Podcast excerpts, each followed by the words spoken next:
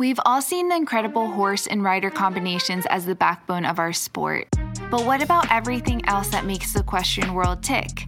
From the everyday grind to the world class professional, join the Equestrian Podcast as we talk about every equestrian discipline in a way that hasn't been done before.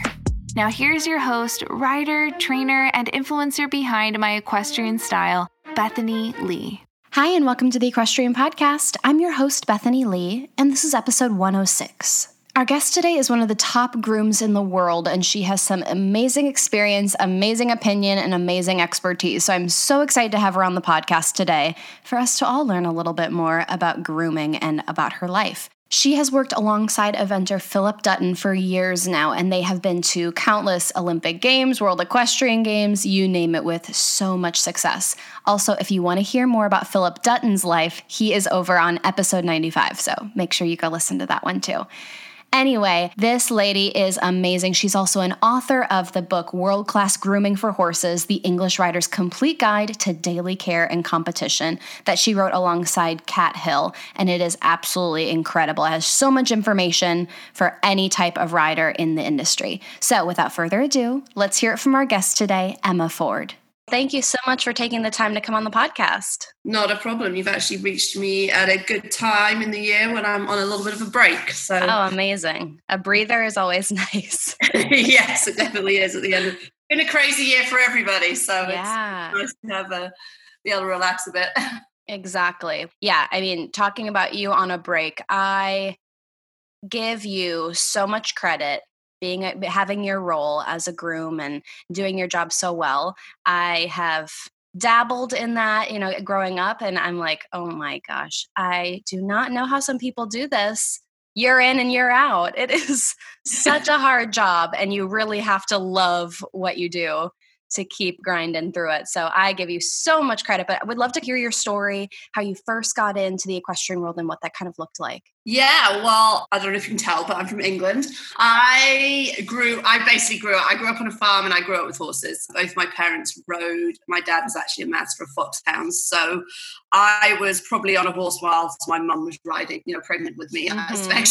So very, very fortunate you know lifestyle i wouldn't have changed the way i got brought up for anything. And i have a sister and we both started riding and she fell off once too, one too many times and i did as well but i kept going. So right. I came up through pony club i fox hunted got my b test. So i've always always been the person sort of loved and enjoyed taking care of the horses turning out my dad's hunt horses. And they always from the very beginning it was very much we'll obviously help you take care of the horse, but you have to be part of the process. There was never a time when they're like, yes, we'll do it all for you. Mm-hmm. Sure. And obviously, even just coming from the farming background itself, you know, just taking care of animals in general, like you don't get to the end goals if you don't take care of your animals. So that right. was very much instilled in me. And I actually did more show jumping than I did eventing. My really through my dad. My dad didn't like the idea of eventing in that it was unsafe. And mm. the one time I, the Pony Club team asked me to do their eventing team, I did actually fall off and get flown off in a helicopter. So, oh. so it probably, you know, cemented that.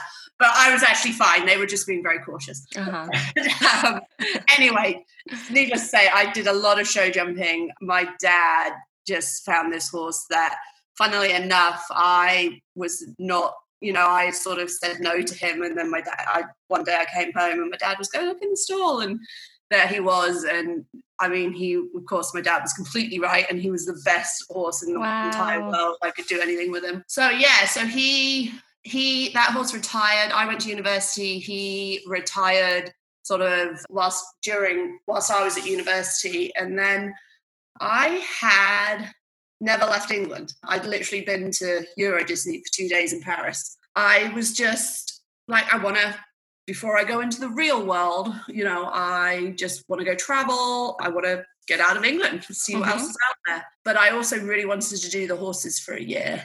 And I fortunately just found an advert in Horse and Hound that like got your visas, your J1s, and they set you up on a work experience type situation in America, which I definitely wanted to go to English speaking. I wasn't up for really going anywhere non-English speaking. Mm-hmm. and I ended up working, going to Apple Knoll Farm in Millis, Massachusetts, and working for Adrian Iorio.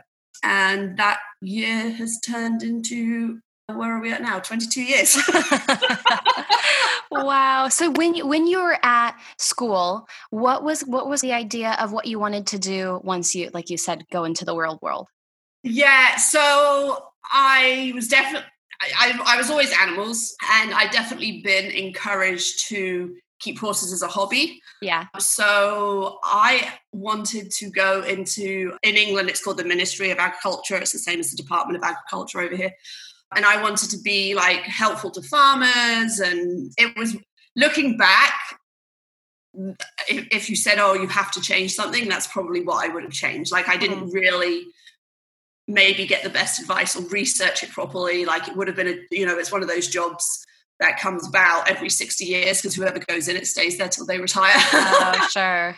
so it, was, it would have been a very hard path, but also just the way you know things have changed in farming it's got so much red tape and mm-hmm. it wouldn't have actually been a path i think i would have enjoyed because i think it would have turned into not necessarily working with the farmers but just being like hey got to do this got to do right. this so you know things work out for a reason right? Definitely. Absolutely. So t- yeah. tell me a little bit about your first experience heading over across the pond to massachusetts. What was that like for you? It was nerve wracking so that was the first time on a plane. Wow. And when i flew from london into i had to fly into um, jfk and then get a flight to boston. And that's we landed in I landed in JFK and there was a storm coming through and they lost all my luggage and I had to get on the next flight to Boston and it was like the last flight out and we were late and I can remember I called home as an England home and I'm like mom help fix this. She's, oh. like, she's like what do you want me to do from England you know? Yeah. And um eventually it all worked it all worked out and you know c- communications were as such you know you didn't have cell phones right? Mm-hmm. so it was crazy. And i can just remember that first you know i got back to adrian's farm and the next morning i had no luggage I literally went down to the barn. I had a skirt on because I travelled in you know, and you know, unfortunately, I wasn't a size that you can just put any. You know, I wasn't just going to be able to borrow Adrian's clothes or anything. And it just, I don't know. It was in March, so there was snow on the ground, and everybody was just amazing. It was a boarding barn, a school facility you know, Adrian's parents were there and they were just so welcoming. And really from that first day, I just, I just loved it. Like, wow. Uh, and there were so many horses and you know through time adrian started out with two event horses there and by the time i finished with her in seven years i'd worked there for seven years we had like tw- a string of 12 horses and wow i'd been to blenheim and flown with the horse and then we'd done kentucky maybe three four times i can't remember mm-hmm. so we really did grow together and yeah, it was actually the trip to Blenheim that cemented where my, I wanted to go and that mm-hmm. I wanted to be involved in the team and I definitely wasn't going to do it riding. And that was it was that trip that I said okay well this is this is what I want to do. Amazing. Um, yeah it was it was cool. It was when really you moved to the US and you started working for Adrian to start how did you feel like as far as the tools you had in your toolbox of how prepared you were for the job. Did you feel like you had a pretty good grasp of all the tasks that you were needed to do from the start? Did you feel like there was a big kind of like adjustment period? How was that? I was pretty fortunate, and this is where is a huge push for Pony Club. Having come up through my B, like everything on the ground, I really think they had cemented with you know my toolbox basically. Yeah. Obviously, work ethic is probably something I would put as number one that you need. And my parents have certainly cemented that for me. I had all through, I'd either worked at the local riding school or the local um, livery barn, or the I helped out with some point to point of races. So I'd sort of done a lot of the work. So I, I would say I was very fortunate in that I was very much an all round person and could turn my hand to anything. Adrian did want me to teach the younger kids, which was definitely something I had done with the pony club. Like I had taught the D D rated Sure. It wasn't something I enjoyed. So that was a big stretch for me. And Adrian was really sweet. And, you know, she'd given me the sort of new coming coming in five year olds that wanted to ride their pony for the first time. So Yeah. you know, it was easy to teach them. And what I loved about her program, she was very much like the first two lessons were on the ground teaching the kids how to tack up and groom their horses. And mm-hmm. so they weren't just there and put on the saddled up pony. They were there and, you know, said, if you want to do this, you need to learn how to do this and, you know, how to actually take care of your horses first. So that was very cool being in that environment. Tell me a little bit about a memory, like a, a significant horse show memory, maybe one of your first that sticks out in your head as far as, you know, that kind of adjustment. Because, uh, I mean, I'm sure there was obviously adjustment, you know, culture change, all of that moving to Massachusetts. But then once you started, you know, helping out at the shows and doing some more significant venues, how was that transition for you? I think, honestly, because as I say, we started off with the small number of event horses. Uh huh. It was quite a smooth transition it, because it was going from your local shows, and obviously, we, as I say, we really did grow together. So there was always a stepping stone, you know, up through Adrian Writing advanced, and you know, I do remember this is years on, but I can remember when she first got listed to one of the training sessions Mm-hmm. and just being, you know, we were around David and Karen O'Connor, and these were all idols in my mind, right? Right. yeah.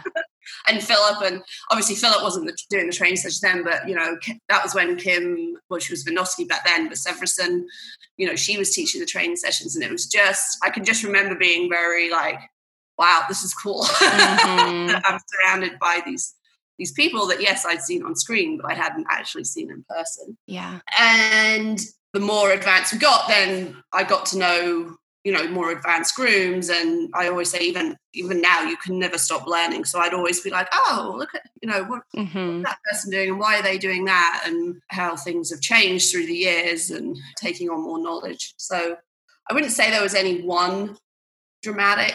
You know, I never felt that I was Mhm. like, oh, I'm out of my depth because we did Right. move through those levels together. So, That's nice. That's nice Yeah, that it was that yeah. that you were placed into that situation. That it was a situation where the the progression was the same in all areas of the program. So you were there for you said 7 years. yeah, yeah, I worked um, there until 2005. Okay. So then what what spurred on the transition then from Adrian? Honestly, the way at the time we had done the Blenheim done Blenheim trip in 2002, I think it was, because it was the same year as the Worlds in Jerez.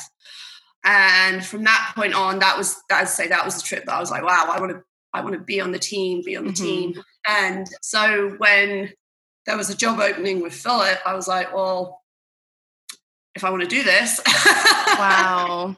you know that's that's the you know person to go with and i was good friends with his old groom colby at the time and she she really encouraged me she's like if you want to do this like you know go go do two olympics with phillip and you know just experience it and you know you'll learn so much and stuff so yeah i approached him and that's where the story started wow. Where I mean, was that so intimidating? Were you oh, like so nervous? No, but I actually, I actually did it the sneaky way. I spoke to his groom at the time and said, "Hey, I'm sort of interested." uh-huh. And she's like, "Let me go and ask Phillip." And then she came back to me and she's like, "Yeah, Phillip's interested." Oh, good. I love it. what was that transition like for you going from your previous job to then working for Phillip? yeah, that was that was a pretty big transition because at that stage with Adrian, I we had sort of moved into I was just doing her event horses, so you know anywhere from twelve to fifteen horses. Mm-hmm. And then I get to Phillips, and at that stage in his career, we had we would be anywhere from forty to fifty-two horses in the barn, Wow. and all you know, two thirds of them were competition horses. The rest, you know, they might have been three or four year olds that were coming in to be broken or stuff Mhm. like that. So for me to you know, I wasn't afraid of the work, but just to say, okay, this is the serious like organization, organization nightmare, I should think. but I was so fortunate that a long-term groom of his, Sarah, she stayed on until I feel like she was there until to, the end of 2006, 2007. So I had a good time under her to sort of fathom out you know how to organize things. And she i did my first kentucky with phillip. She came and you know so i learned through her which was really good because i wasn't then just thrown in the deep end figuring out how phillip wanted things done. You know she was like okay. Right. She could so i've been very very fortunate that way to sort of have a have someone to follow. Right. Right because i feel like a lot of things there's a lot of things that are okay this is how you do it but then there's a big chunk of things where it's really preference. Yes and yes, you really will only know until you know they tell you how they yeah. you know how they like it yes is, is that every rider has their own you know own way of doing things.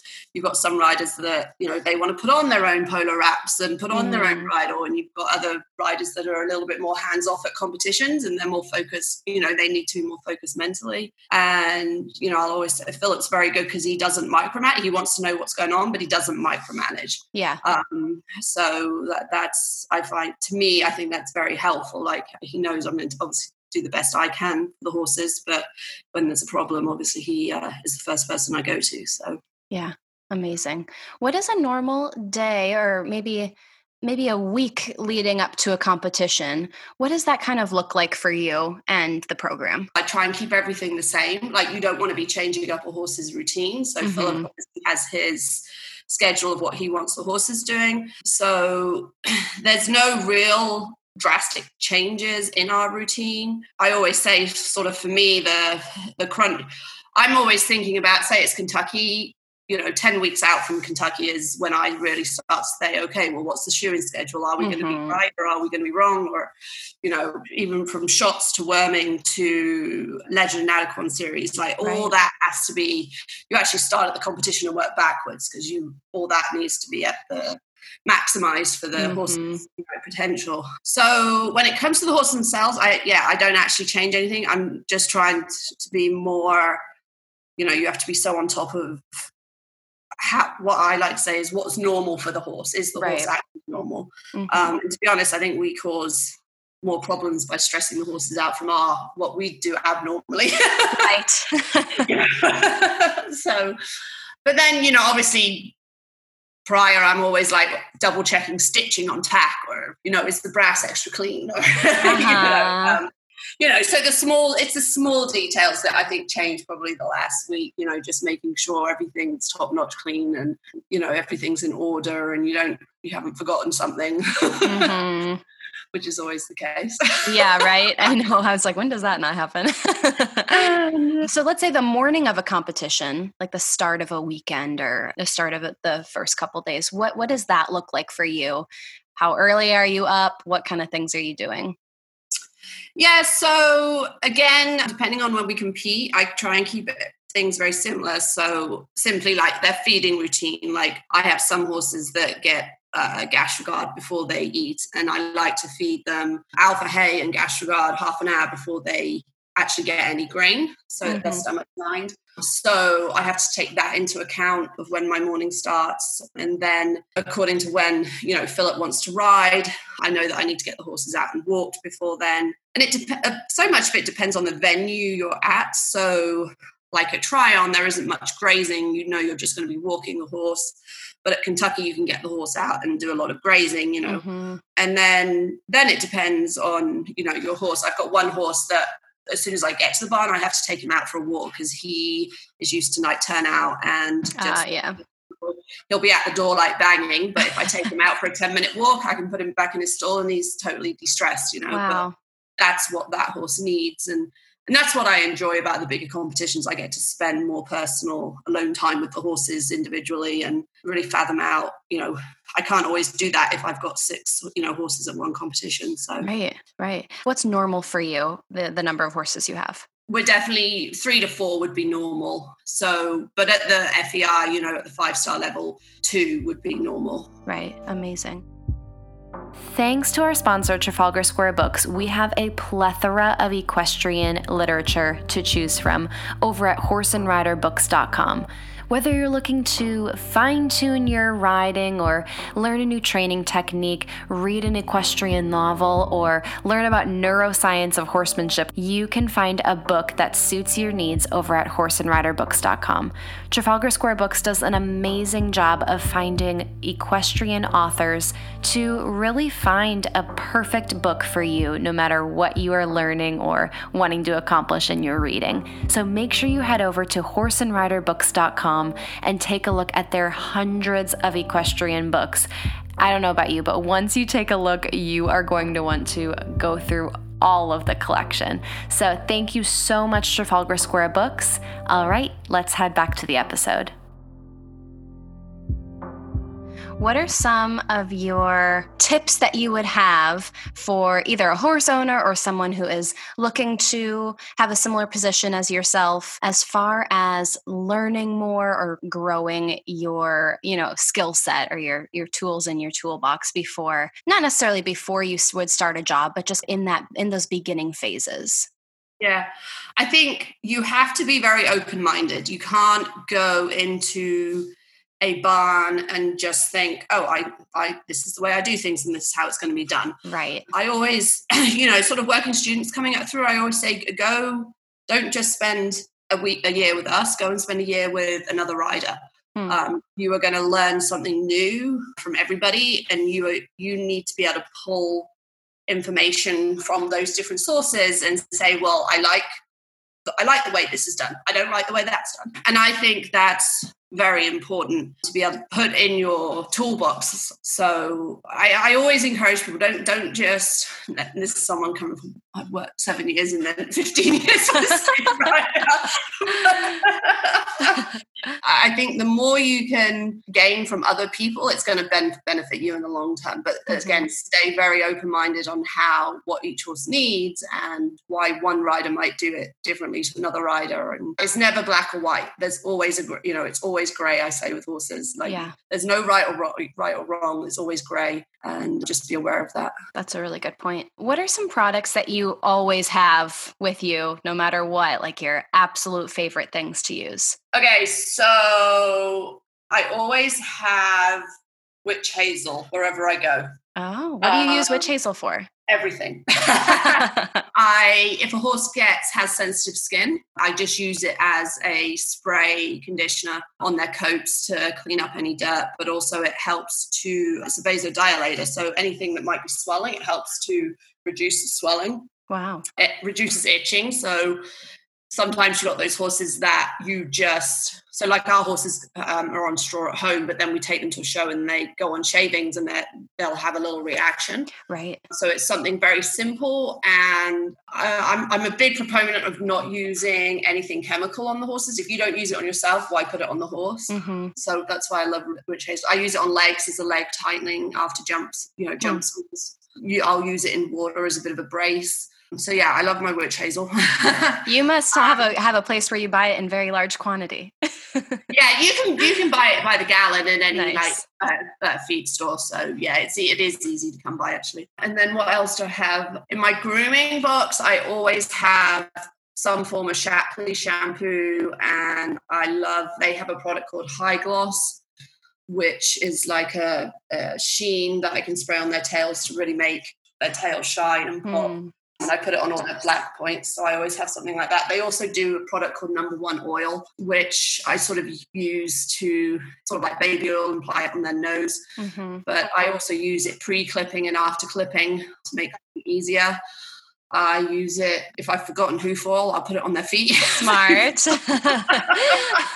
Multi-purpose. Um, yeah, so that's that. And what else do anything if there is a blanket to be used or needed, it, I will guarantee you it's a horseware blanket because I don't think there's any better blanket that fits any type of horses. Yeah. and their quality. So if you see any any of my horses in blankets, it'll be some kind of horseware blanket. Hmm. And I have this little tool called Posture Prep Groomer. And it helps me to, it sort of is like if you use the correct technique, it's like cross fiber grooming. So it helps to release fascia.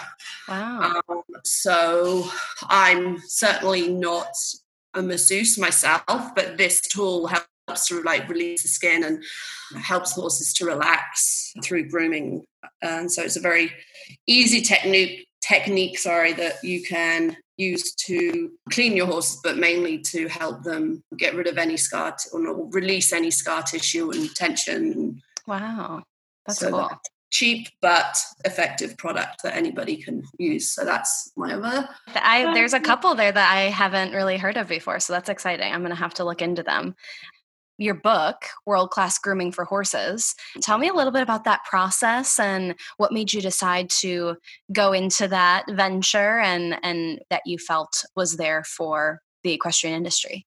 Well, I can't take any of the credit for getting it started. Kat Hill, who I wrote the book with, and is obviously a good friend, she was the um, engine behind it, basically. Nice. A friend of hers, she had gone and helped teach some working students, and she'd like written a playbook basically of you know written everything down schedule wise what they needed and what they need to think about on a daily routine and stuff like that and she was good friends with Doug Payne, and he had just written his book. And Trafalgar had said to him, "Hey, we need to do a grooming book. Do you know of anybody?" Oh. And um, he was actually the one that said, "Well, actually, Kat has just done this, you know." And they handed it over, and they were like, "Yep, this is great." And then Kat came to me and was like, "Well, what do you think?" you're looking at someone that struggled with English in school. And I was like, oh, okay. and uh, she was amazing because I am not technology when it comes to computers. I'm absolutely useless. and I, I, mean, every two days I was probably going, well, I've written this, but I can't, don't know how to get it to you or forward it or it raised itself or, you know, so it's amazing our friendship survived actually but no, so definitely all credit to Kat for getting it going. But you know, all in all, it was we started it in 2013 and then yeah, it published in 2015. And it was definitely something in my life that I never thought I'd be able to say, hey, I'm an author of a book. So, yeah.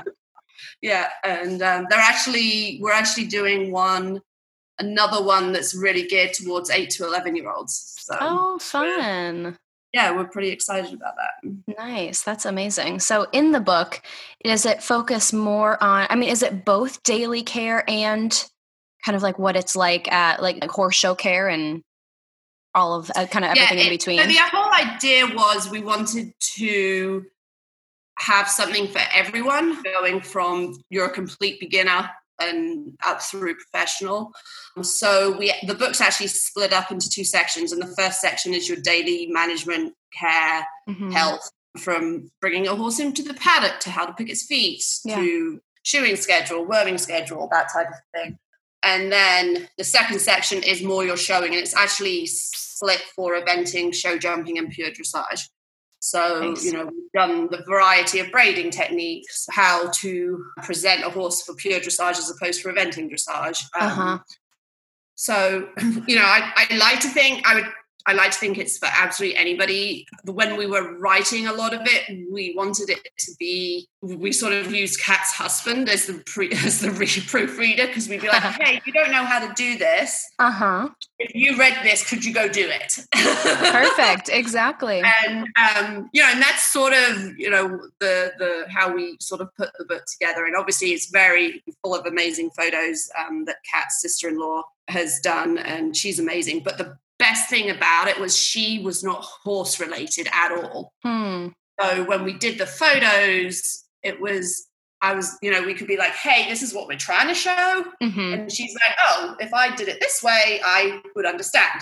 Yep. Um, so having someone non-horse horse related was actually a huge bonus. Um, wow, that's so cool. And then when yeah. is your when is your next book out? It's the end of next year, but unfortunately, COVID is hampering us a bit. Sure. To get the photo sessions done, we wanted to actually do it in the summer, but then New York had very strict uh, mm-hmm. uh, restrictions. So we actually, I think it might be a bit delayed because of COVID. Got it. We'll get okay. there. Yeah. We'll so there. it's currently in the works. Yes, yes. Amazing. That well, that is super exciting. What would you feel like is an area of the industry that you are really passionate about that you feel like the rest of the equestrian community either doesn't know a lot about or doesn't talk that much about?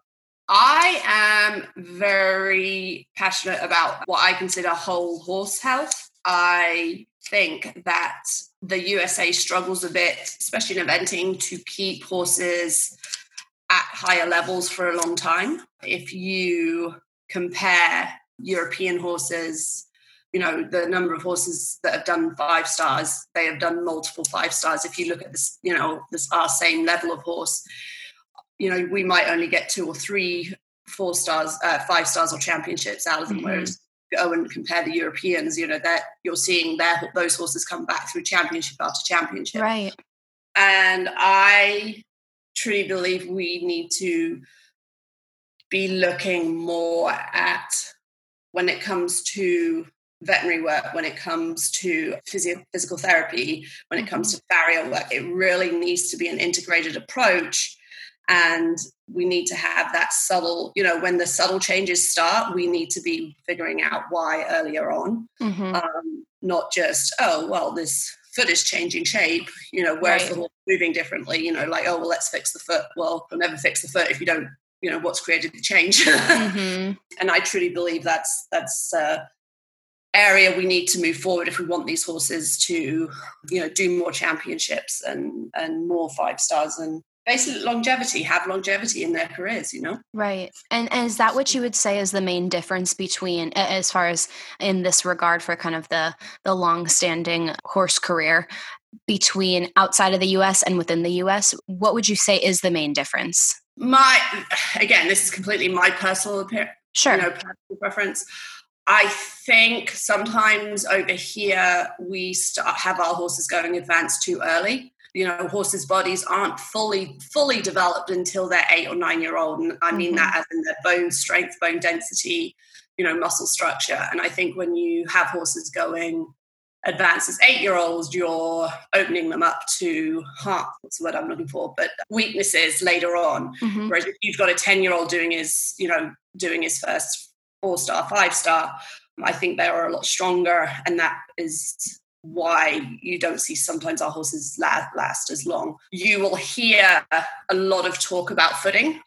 Mm-hmm. Um, and again, my personal view is I think we've almost gone too far to good footing in the States. Uh-huh. And the fact that, yes, obviously it's, it's great if our horses can work on footing, good footing, but if you go to an event and you have to run, you know, you're not guaranteed what type of footing. Well, if your horse has been used and is he hasn't been, you know, his proprioception is only used to really good footing, then that actually puts more stress on them right. when they're running on, you know, ground that's a bit harder or ground mm-hmm. that's rutty or so it, it, it's a tough one. There's many people that would argue differently with me. yeah, but, but, that's a really know, good point. People are always like, "Oh, Europeans have so much better ground. You know, it's not hard." And I'm like, "Yeah, I completely disagree with that."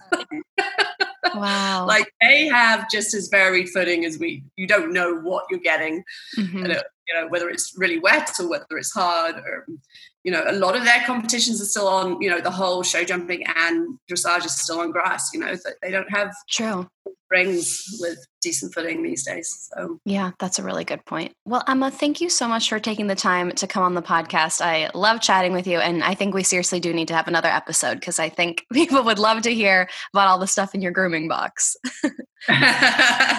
We've definitely a few on those. uh, thank you very much for having me and uh, hopefully people will enjoy it. All right, that is all I have for you today. Thank you so much for tuning in. If you liked what you heard, please take a minute and write a review on iTunes. I would so appreciate it. It helps people like you find the podcast and it helps me get some killer guests. Thank you so much, and I will talk to you next week.